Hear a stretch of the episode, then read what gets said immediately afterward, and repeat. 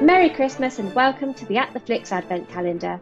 Every day from the 1st of December up to and including the 24th of December, we will be giving you a recommendation for a Christmas film to watch to get you in that festive mood.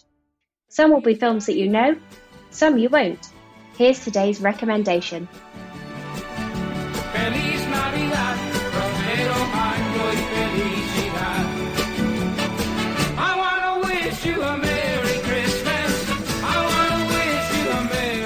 Today's choice is dedicated to our Neil, who is a huge fan of this movie.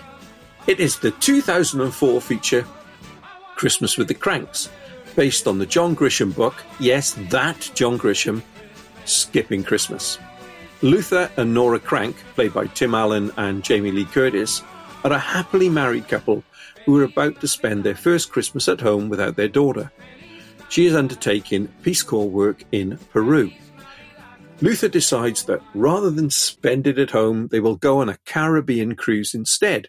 That means they become the only household in the street refusing to decorate for the festive period, effectively skipping Christmas. This boycott almost starts a war with their neighbours and throws peace and goodwill to all right out the window. We skip Christmas. We'll go bask in the Caribbean sun. We skip Christmas. What's up? No Christmas Eve party? Run away from Christmas, huh? A lot of the neighbors are pretty upset. Frosty? They want Frosty? They do not get frosty. Nora, stop the car. Talk to me, Nora, please. Hello?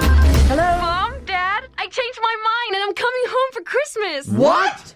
A few months ago, the At the Flicks team put together a review show about guilty pleasures.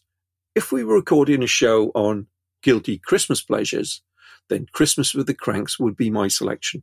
It is a joyous, heartwarming, and funny features with no pretensions other than giving its audience a great time. So, needless to say, when our team first saw this during Christmas 2004, Grinch Neil hated it.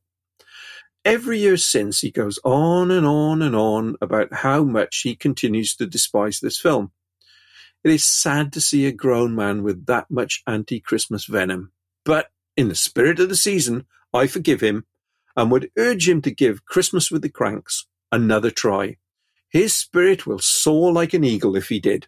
That's why Neil should watch it. But why should you, our listener, give it a watch? Well, first up, although it's based on a book by John Grisham, the script was written by Mr. Christmas himself.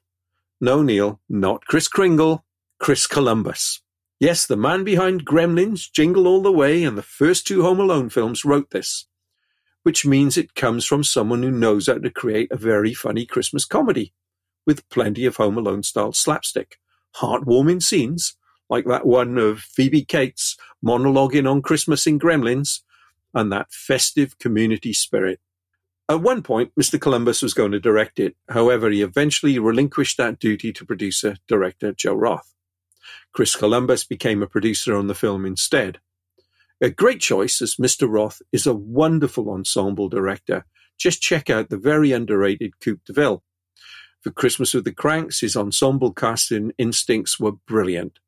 Firstly, he cast another Mr. Christmas, Tim Allen, a man who has made five holiday films and really got into the spirit with this one.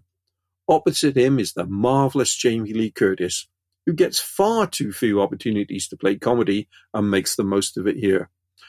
As for the rest of the cast, just wow.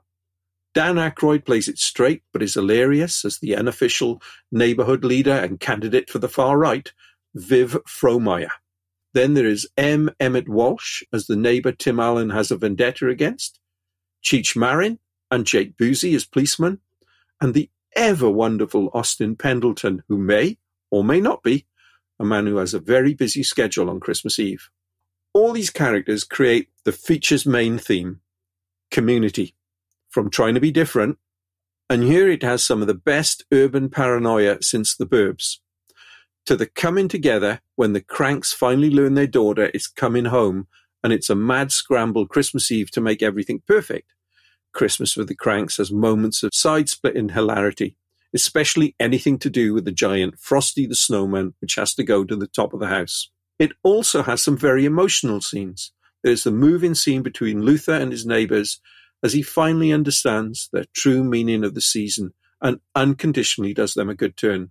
There will not be a dry eye in the house, and at that moment it came close to creating a Welsh tear. In short, it is a Christmas classic, every bit of deserving of the title as Die Hard. This is why I simply do not understand the negative press this film got when it opened. I mean, I expect it from Bad Santa Neil, as there's just dry ice where his heart should be. But who in critic circles presented it with a winning award as the worst Christmas movie in the 2004 Stinkers Bad Movie Awards? That is so unfair and sells this modern gem short. It is a Christmas treat we would all love to find in our stocking. So if you want to get into the Christmas period fast, I recommend spending the time tonight mainlining this movie. Alternatively, you can always spend your Christmas like Neil, rubbing his hands together in front of one bar of an electric fire, repeating the word humbug. Feliz Navidad, prospero